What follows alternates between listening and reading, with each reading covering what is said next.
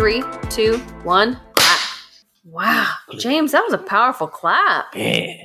James got the clap. Oh my god.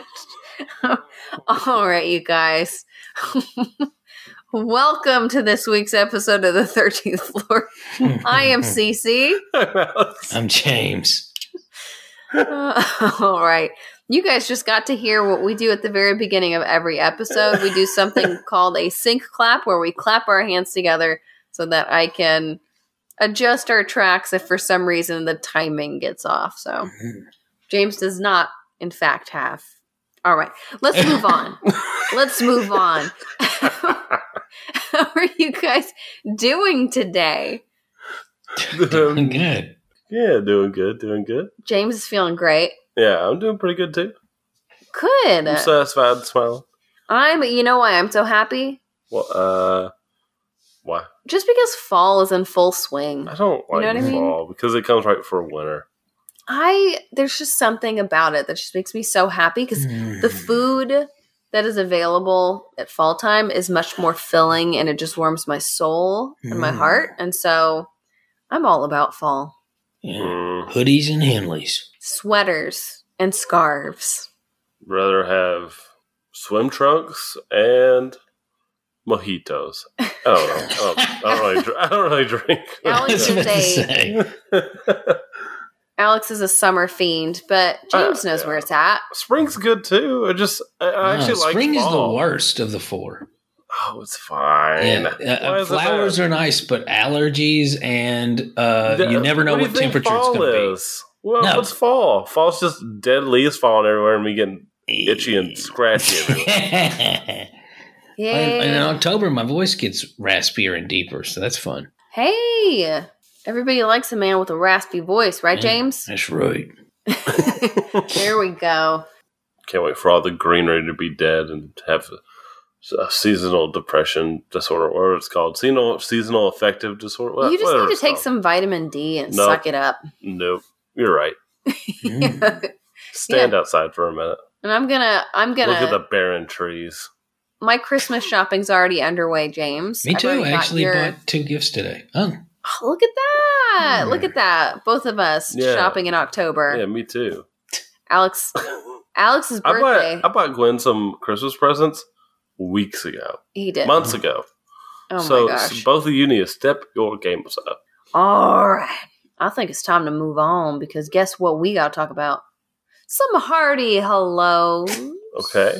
Yes. And today, you guys, we are going to say hello to Germany. Mm. Hello to everybody in beautiful Germany. Yeah. And then also, I hope you're enjoying Oktoberfest. We also want to say hello to everybody in Sweden. And then here in the States, we're going to say hello to everybody in Tennessee. So you guys, thank you for tuning in, and special thank you to all of our Patreon subscribers. I hope that you guys are enjoying the October content thus far, because we've had a lot of fun making it. So if you guys want to see what we've been up to, definitely head over to our Patreon page. You should be able to find a link to it on our Instagram page, right, James? Yep. Okay, so you guys, follow us on Instagram if you don't already do so. It's at 13th Floor Podcast, and that's the number 1, the number 3, TH Floor Podcast. And you can reach out to us. James Mann's our Instagram. So if you want to talk to him, you want a direct line to the heart of this show, reach out to us on the Instas. But anyways, are you guys ready for an icebreaker? Ready. James, what's our icebreaker? You know who could have used an icebreaker? The Franklin expedition last week. Oh, my gosh. It's true. They needed it. Yeah. It's funny. Not too long ago, I asked about, your nostalgia with regard to the internet. Since we're talking about memetic monsters, what was the first experience you had, if you can recall, on the internet where you were just, scared? Because, people remember the first scary movie and the first scary game. What was your first scary internet experience? Oh, a virus on the computer. Is there anything more terrifying than your parents being like, why isn't the computer working? Where'd you download that virus from? Download all kinds of skins and stuff to put on The Sims. You remember doing that? No, yeah. I did not. Yeah, I was a big Sims fan back in the day. That's the only thing I remember downloading. It's like, I mean, eventually when I got a little older, you know, LimeWire, you would inevitably get a virus from LimeWire. So, you know, I got things like that. But I was pretty savvy with backups and stuff, so I was able to solve those. The Sims did you in? The Sims, yeah. You could, like, get your characters, like, all kinds of characters. I could see your parents being real angry at you. I don't know. Yeah. Real angry. Yeah, no. But I don't remember anything I came across that was horrifying. I'm sure I saw a video. James, you could probably speak to it. Was there anything on Elam's World that was absolutely terrifying? Yeah, actually mine. This was like in 2010, so it's a little late, but... Very late. Yeah. But but the Majora's Mask, A Haunted Story. You remember that? No, I don't want to see it, though. I saw it while I was trying to find a topic. The BIM thing? Funny enough. But yeah, I remember this. I remember like this story where, you know, somebody got a Majora's Mask cartridge and it was like, you know, it already had a name on the save file, which was BIM in all caps. And like when you play the game, like all these weird things would happen. It was a much darker experience than it should have been. There was a similar one regarding SpongeBob, like a lost episode that's like basically just a snuff film with like animated clips merged throughout it. Those two I always think of because they're clearly nonsense, but they're just creepy enough, the entire narrative, to like, you know, it's one of those things where you're like, that's ridiculous. And then you're like drifting off to sleep and you're like, but maybe not. Oh, I'm glad that I have no idea what you're talking about, James, because I scare too easily. Yeah. Mine, I have two. And the first one's really stupid, but you guys know that I learned what identity theft was on Neopets. Somebody hacked my account because I clicked on something I shouldn't have clicked on. And then all of my Neopoints, I had millions of Neopoints, they were just gone. And I was devastated. And after that, I just got so scared. I'm like, anybody can try to be me. People can like take over my account and steal from me. And I got really scared of everything on the internet after that. Like I was afraid of everything. So I actually ended up curing my addiction of Neopets because I was like, I don't want any of this anymore. I gave away all of my items to my best friend's mom, who's addicted to Neopets. And then that plot twist, that's who hacked you. Oh my gosh. That'd be awesome. It could have happened. That was a long con. Oh my gosh. But the video that scared me, do you guys remember those videos where I remember there was one where it was a maze? And it said that you needed to trace your finger through the maze. Yeah.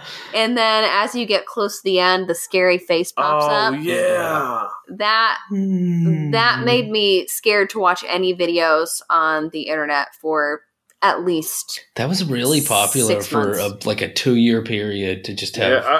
Yeah. They still come out occasionally. I busted one out a couple weeks ago on my Twitter feed, and I got a few people. Yeah, hilarious. You got me. I texted Alex a really angry face. So funny. It was not cool, dude. Not cool. You don't expect it anymore. No, it was so good. But anyways, those are my answers. Good deal. Yeah. Fun fact, I also Rickrolled somebody this year, and that was just a pleasure. Like, oh my gosh. You know, it's funny. Exactly. I genuinely enjoy the song again. Like, I don't know what happened. Like, it was a catchy song, and then it was a meme to the point that it was annoying. And now I'm like, you know what? That's a nice song. If I'm out and I hear it, I'm like,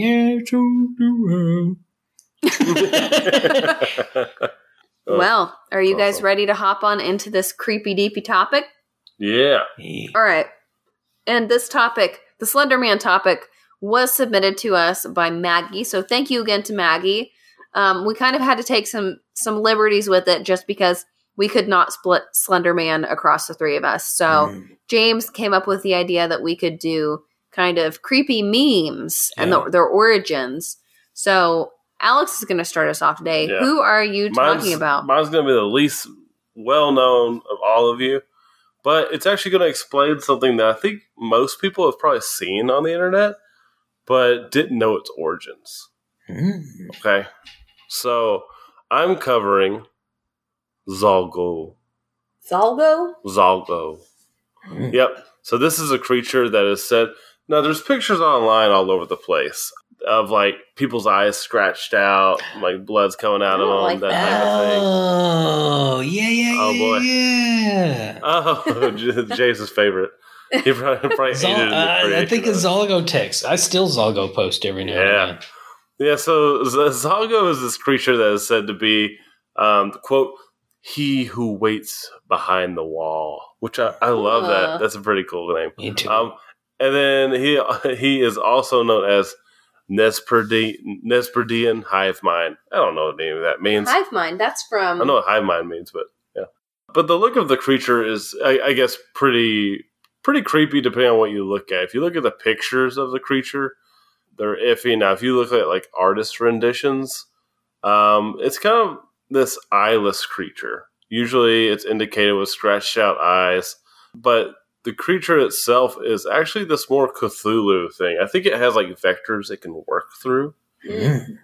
And that's like where the scratched out things come into play. But the creature itself has 7 mouths. Yeah. And it's supposed to be this like amorphous thing. Some places describe it as having a lot in common with Cthulhu or other H.P. Lovecraft monsters. Like its whole purpose is to like drive you insane. But for example, he supposedly, this is the craziness that he kind of has. Supposedly he holds the candle whose light is shadow and is stained with the blood of Om Dagar. I don't know what that means. James, what's Om Dagar? It sounds like something from Lovecraft. Yeah. And its right hand holds a dead star. Got a little less creative with the right hand than the left hand. Now, it does sound pretty ludicrous, if you ask me. Now, what's kind of cool, though, is that Zalgo, of those 7 mouths, 6 of them speak completely different tongues. And when the 7th mouth will finally opens up, it's going to spell at the end of the world. I love this. This is like a religion. That's horrifying. Have you seen the Zalgo comic strips? Yeah, so I'm gonna get to those. Yeah, but yeah, it's pretty fun stuff. The creature is just pretty much a floating ethereal being. It's kind of the best way to look at it. I think it kind of looks like Dormammu with a different color scheme from the Marvel comics. Just like a face floating in the sky. Yeah, kind of. My favorite is the Peanuts one, where Schroeder is playing his little piano, and Lucy's like, what are you playing? And he says, Casilda song from Act 1, Scene 2 of The King in Yellow, which is a very Lovecraftian reference. And she goes, oh, Jesus, no, that means... And then the next frame is like their faces fusing in a bloody mess, and tentacles coming out of the piano. James, no. That's James's favorite, everybody. Anyways, Zalgo even has his own text that will come across this as well. It'll affect your soul. Yeah. The text is actually pretty crazy looking, though. And CC, I'm going to show it to you really quick. Everyone can look it up online, and they'll probably, I think most people will be like, oh, I've seen that before, but I had no clue as to what this is. Yeah, I didn't know it was called Zalgo. Sorry, I accidentally showed CC something else I was looking into, the expressionless. Oh. Absolutely terrifying. And then, here's Zalgo. So, this is the writing of Zalgo. It's very it looks Sanskrit looking ish almost, but then I guess I'll go ahead and get into it. So, the text is pretty crazy. It can really throw chats out of whack and really be disruptive on the internet.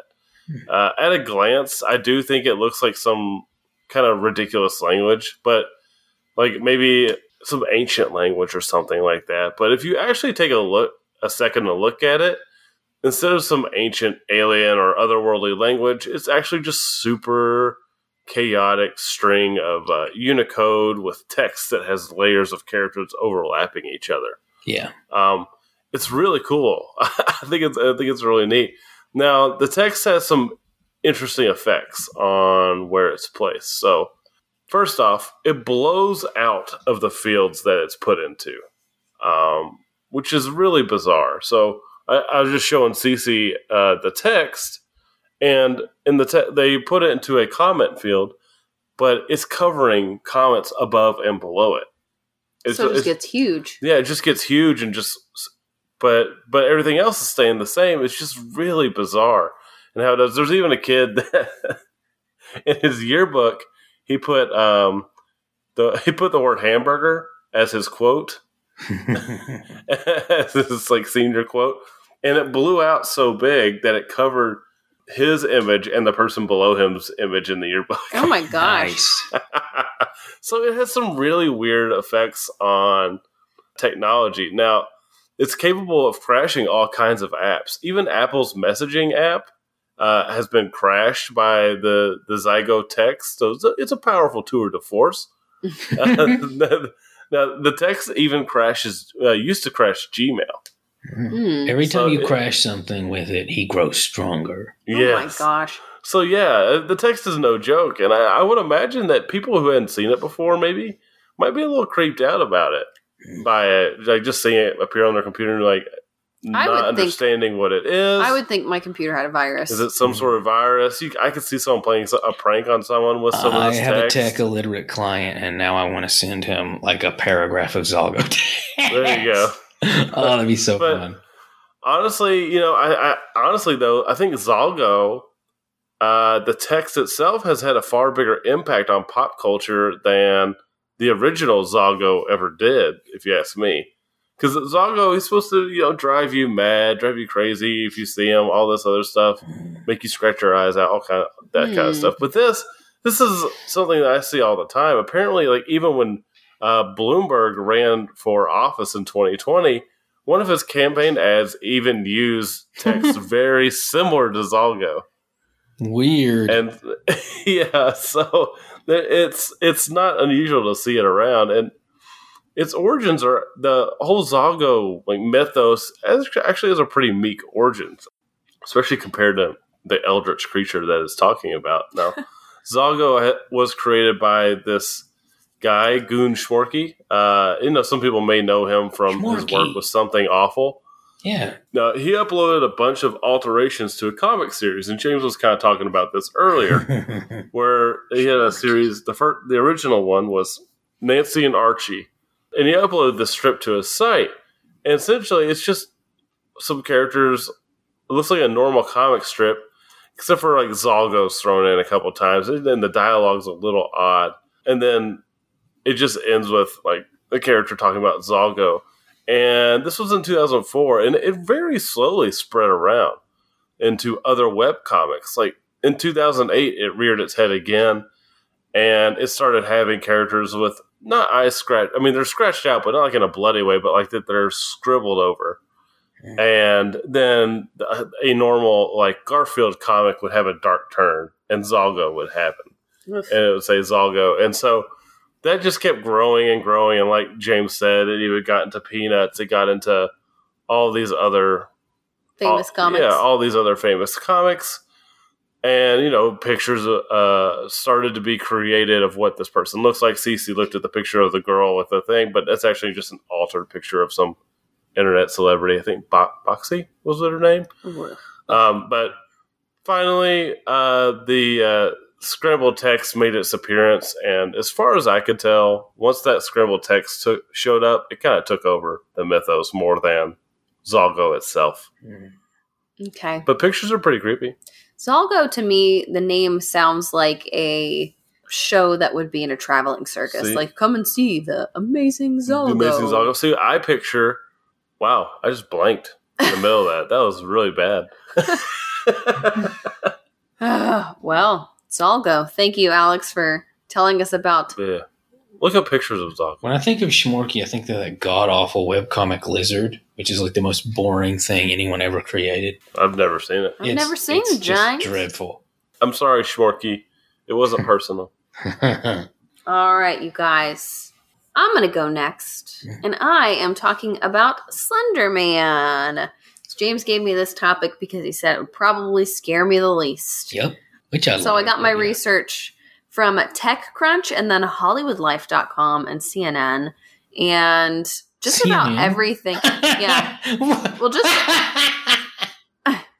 James, just wait. But just about everything that I saw on Slender Man, like across websites, because I read several different articles, it's the same thing across all of them. And the thing is, when people write about Slender Man, it's very fanciful. But before we drew this topic from the base, I will 100% admit that I thought that Slender Man was just a video game character. Ah. Oh, really? Yeah, I thought he was just a video game character. I remember reading the copypasta and like being terrified. Or creepypasta, rather. Yeah, he's a creepypasta character and turned into an urban legend. And James, just in case we have somebody who doesn't know what creepypasta is, can you explain what creepypasta is? Yeah, creepypasta is a fascinating thing. It's basically the internet's... well, first, let me talk about just the etymology of copypasta. Copypasta is something that is so interesting in text on the internet that people copy and paste it regularly, so it becomes a meme in and of itself. And since it's called copying and pasting, it's copypasta. Well, creepypasta is a scary version of that. And it's replaced the campfire tale and the urban legend. Like when people talk about modern urban legends, most of the time it's something that circulates on the internet in a written form. So creepypasta, it's a fascinating cultural phenomenon. It's creepy. At some point there's going to be a college class about creepypasta, like some anthropology of creepypasta. Definitely. Creepypasta studies. James will be the professor, you guys. Yeah. So basically, Slender Man was birthed from the mind of this guy named Eric Knudsen, spelled Knudsen. Yeah, fun fact, his middle name is Dees. Oh my, James. All right. He came up with it on the Something Awful webpage that Alex actually just mentioned. He was born on Monday, June 8th, 2009. So he's technically, Slender Man's only 12 years old. But his story first appeared in the Create Paranormal Images thread, where people were just kind of prompted to create monsters and demons and stuff, like images and stories. And Mr. Knudsen photoshopped this creepy picture of a really tall, slender, creepy-looking man wearing a black suit standing next to a tree. And then there was an accompanying little caption with the picture, and it read, quote, "One of two recovered photographs from the Sterling City Library blaze, notable for being taken the day which 14 children vanished and for what is referred to as the Slender Man. Deformities cited as film defects by officials. Fire at library occurred 1 week later. Actual photograph confiscated as evidence. Photo taken 1986. Photographer Mary Thomas. Missing since June 13th, 1986. End quote. So it was a picture with a story. Oh. Yeah. And typically, Slender Man has a featureless face, which makes him super, super terrifying. And sometimes he has tentacles, because since he's a creepypasta, people have obviously taken the story that was created by Eric. I'm going to call him Eric because James giggles every single time I say his last name. Took the story, they embellished it and built upon it. Like, they've created their own artworks. Some people have given him backstories dating back to the Middle Ages, and it's kind of like a community storytelling project if you really stop to think about it. But typically, Slendy, as many people lovingly call him these days, his main mission is stalking and making people disappear, especially children. So he's not a cool dude. But in some of the quote-unquote mythology that people kind of came up with and devised around his story, some people claim that he was trying to apparently save those that he made disappear from painful deaths by taking them to the underworld early. Ooh. So was he doing them a favor? I doubt it. And here's a very important part of the Slender Man story. Everything I found on him indicated that he does not actually kill his victims, but he encourages other people to do so. So it's kind of like he has these followers, and he'll be like, oh, you know, I need you to do this. And then they're like, okay, anything for you, Slender Man. And then they go and do terrible things. So he's a psychological terror when you really stop to think about it, because he's not gory. He doesn't do any of the gory things. You don't really know what happens if he takes you. So it's just kind of like the thought that makes people so scared of him. Yeah, I don't like it. It's scary. And Eric, the creator of Slender Man, says that he pulled his inspiration for the character from a ton of different places, especially H.P. Lovecraft's work. Yeah. Stephen King, think the movie The Mist, which, oh my gosh, you guys, that movie depressed me for weeks the first time I saw it. I remember the first time I saw the movie The Mist, it was me and my friend Melissa, and we're like, oh, this is on TV, we'll just watch it. And we watched it, and then when it ended, we turned off the TV and just sat in silence probably for 30 minutes and just did not talk to one another. Wow. Yeah. Alex actually did a Monsters vs. Men episode on it. So yeah. You and Eric got into a tiff about it. Yeah. Yeah, it was a very divisive movie. Gloves on. Anyways. Eric was also, and by Eric, I mean the creator of Slender Man, not Alex's co-host, Eric. Eric was also influenced by Zach Parsons, The Insidious Beast, some video games such as Silent Hill, and also The Rake, which James is going to be talking about next. So Slendy is basically just a big old pot of creepy. Like, he's got all of these different aspects from him that were taken from all of these different things. He's the perfect brew. It's horrifying. Yeah. But as soon as I found out that he was just a story, suddenly all of the fear that I had surrounding this character, because at first I was like, maybe he's a video game that's based off of something real.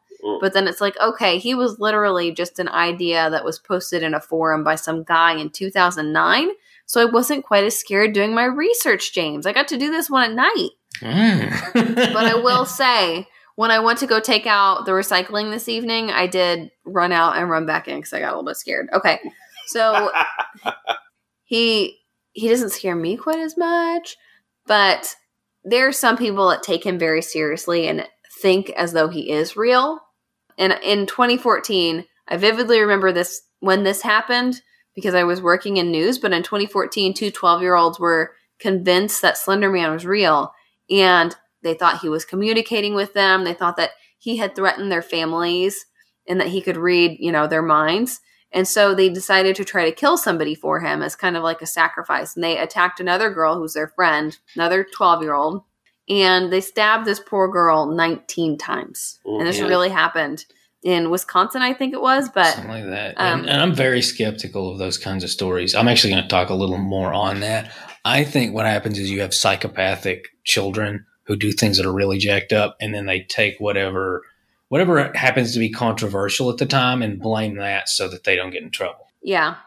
Well, the girl that they attacked, praise God, she actually survived. Yeah. Though I don't know how you could mentally recover from something like that, especially when you have your friends do it to you. Ooh. But the girls who did the stabbing, they referred to the plot when interviewed by police because they were caught almost immediately. Mm-hmm. They referred to it as stabby, stab, stab. And they had apparently been planning the quote unquote sacrifice for over 6 months. And Jesus. So it's like they knew exactly what they were doing, but they told police that they were headed to go see Slender Man after they thought that they had murdered this poor girl. Fortunately, the little girl that was attacked was able to crawl to find help, and she's still alive again. Whoa, but man. The girls that committed this act were both tried as adults. Good. One was sentenced to 1 was sentenced to 25 years in a mental institute, though as of earlier this month, a judge determined that she's not a threat to herself or anyone else. They say that she's exhausted all of her treatments. No. Yeah. So I was going to say, I don't know about that. They released her as of Monday, I think, this past week when we're recording this. And then the other girl involved was, according to CNN, this is where CNN comes in, James, diagnosed with schizophrenia. There we go. Shortly after the attack, and she was eventually sentenced to 40 years in a mental institute. That's I'm not sure where she's. I didn't even know it could manifest at that age. That's fascinating. I don't know, but it's this is not the only time that somebody has tried to attack another person and claim that Slender Man was the reason why. Because there was another woman, I can't remember where, she did have some issues with her mental health, but she tried to kill her mother for Slender Man. So some people take it a little bit far, but Slender Man is still out and about on the internet, and people are still actually talking about him to this day.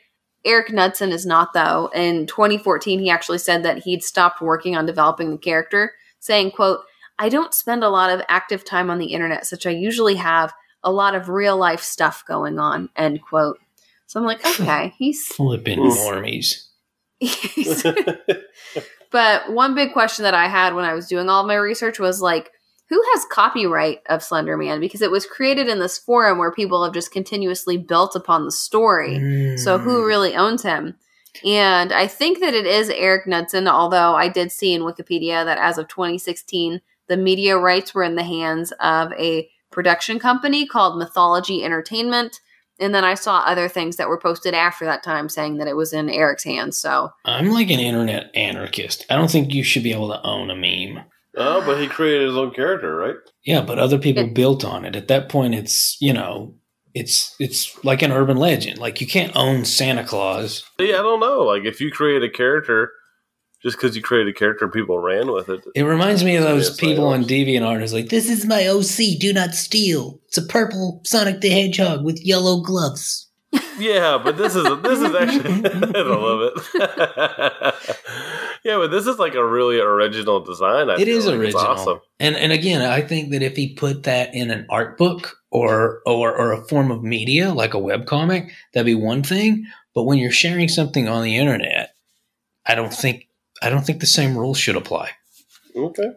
I think once you put that in the you better not share anything. James, does that mean that you think that if you post something on Instagram that anybody could take it and post it as their own? I retract my previous statement. Ooh. Once it affects me, it becomes relevant. All right. Okay. I love the honesty. Okay, James, I'm done talking about Slender Man. Now I want to hear you talk about the Rake. Sure. And before I get onto the Rake, you know, you talking about the Slender Man killings, this doesn't warrant its own episode. So I figured I'd talk about the moral panic surrounding Momo first. So. Okay. Everybody remembers, like, in 2018 or somewhere in that ballpark, there was Momo, and it was this creepy, flippin' sculpture of a bird-like woman with visible breasts and bulging dark eyes.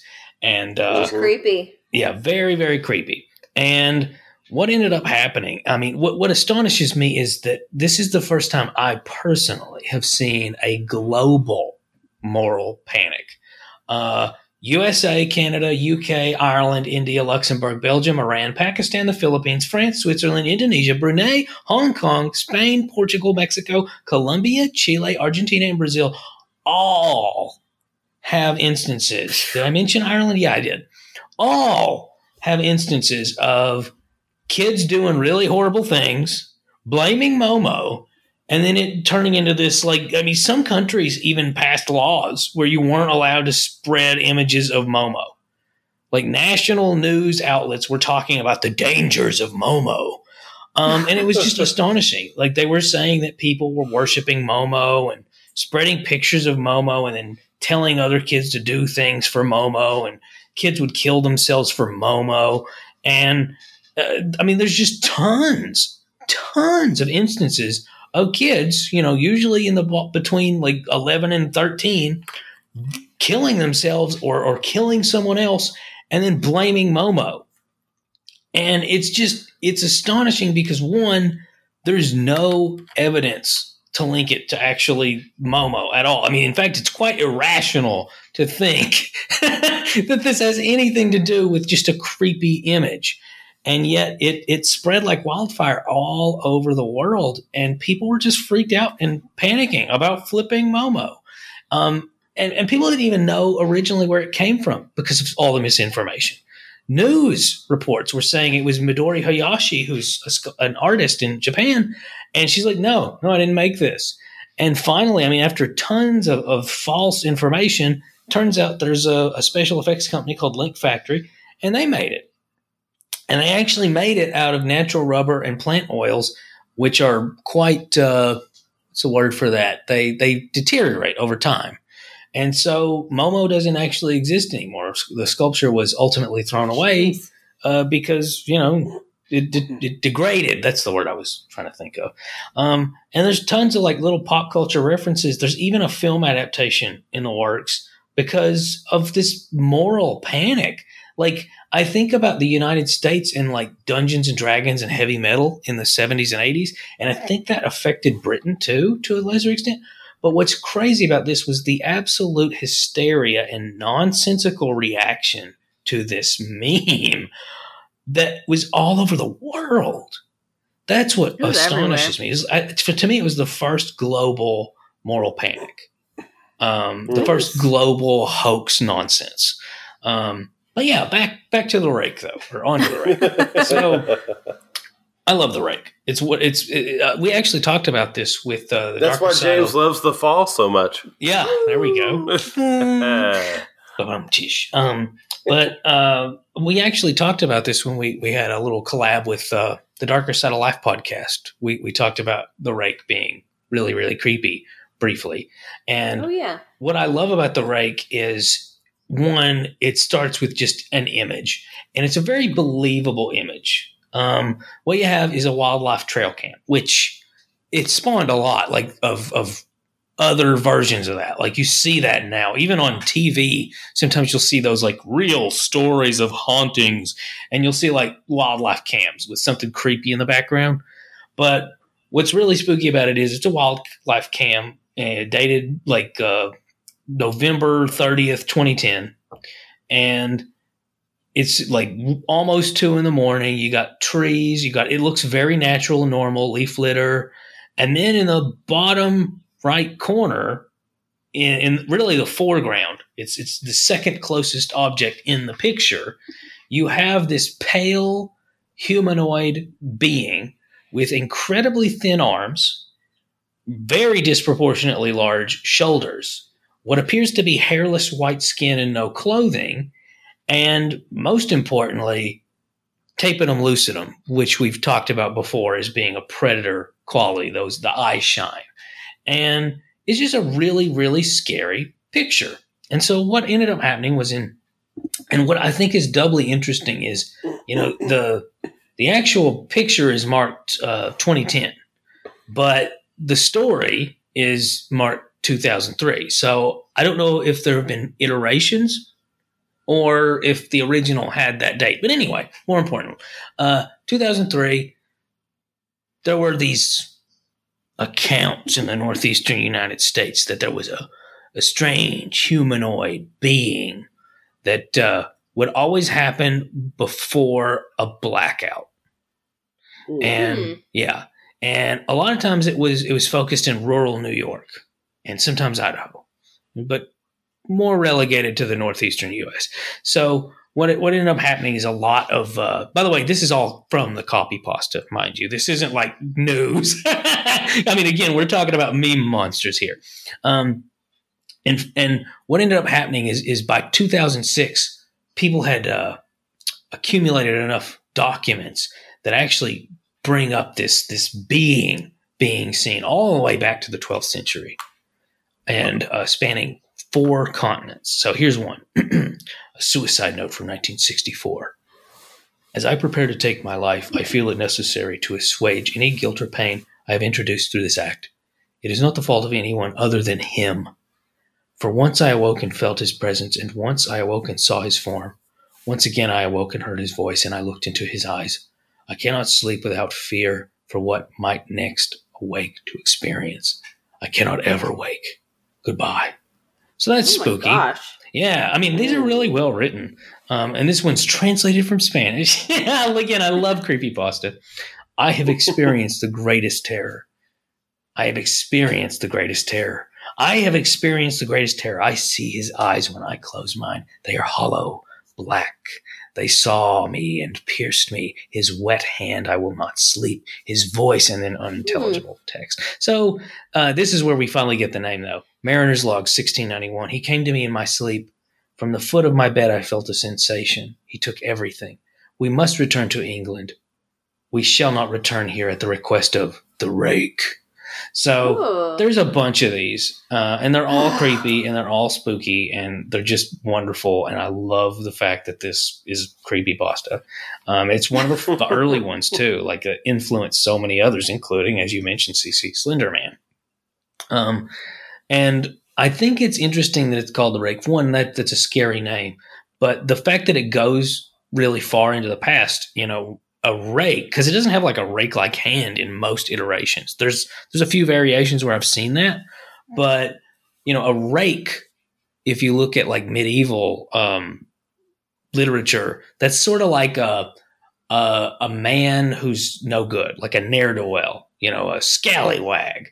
And so I kind of think about that because a lot of these, you know, quote unquote letters go back, you know, to a time where that was a common thing. And so I don't really know why they chose that name, but I just, I think of that association in addition to, you know, the fact that raking is an act of scraping. So I thought that was interesting. I really love that story because, you know, that creepy picture coupled with those creepy stories, you know, it's just, it really is the modern equivalent to the campfire story. Like, this is something you could totally believe being told around campfires in the 20th and before centuries. And now it's what people do on the internet. And I love that. James likes the community aspect of it. Yeah. James also really likes scary stories. Yeah. Oof. I'm the opposite of you, James. I don't like scary stories. I don't go looking for them. Did you have any favorite scary stories from when you were little? Because I remember those scary stories to tell in the dark. I was going to say that. That's what, yeah. Oh man. I was actually inconsolable as a child over... I don't actually remember all the details, but my grandmother, she lived with us. And when I was little, like 3 or 4, she told me some story about a ghost dog, a white dog that was killed by a hunter or something. And it came back and you know, bloody paw prints were seen through the house and you know, it got him. But I mean, 1, I was way too young to hear that story. And 2, I mean, I do remember that. I remember being completely traumatized by this story. I remember I'm not sure if this was I think it was in the scary stories, but there's one story about this girl who's driving somewhere and there's somebody in the car behind her and people keep flashing their lights because they see the person in the seat behind her. Yeah. That story messed me up for a while. And sometimes I still occasionally think about it when I'm driving and it's like, I'll have to pull over and kind of take a look in my backseat to make sure nobody's back there.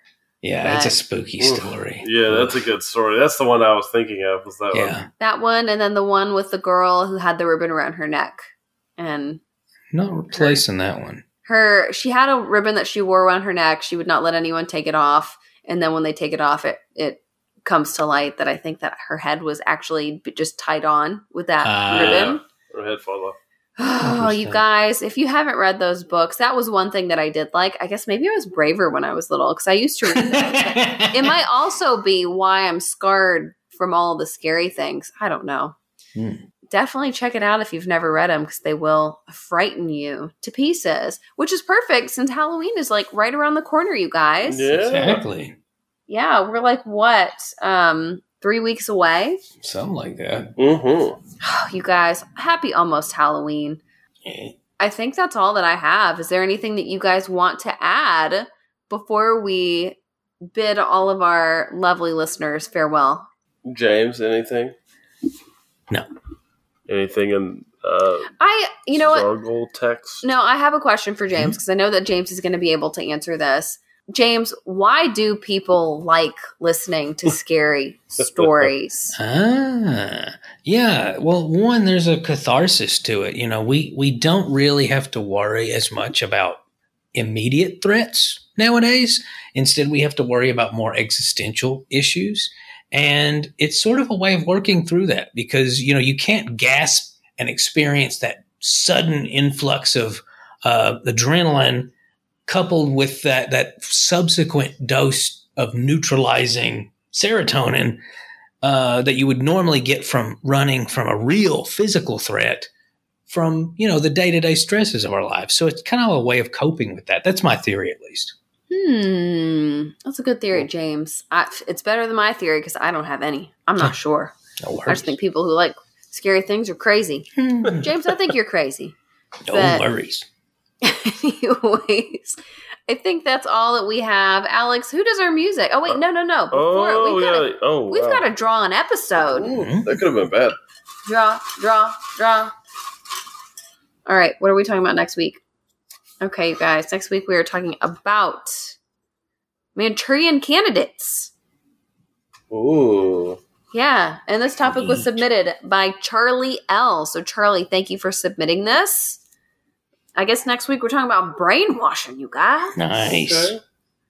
Oh, okay. Well, Alex already told you who did our music, so... No, I didn't. Oh, wait, Our music is by Grant Cook. You can find it on Amazon Music, Spotify, iTunes, anywhere you listen to... Oh, my goodness. Anywhere you listen to music. Wow. All right, you guys. Well, until next week, we hope that you can... Keep it strange. Yeah.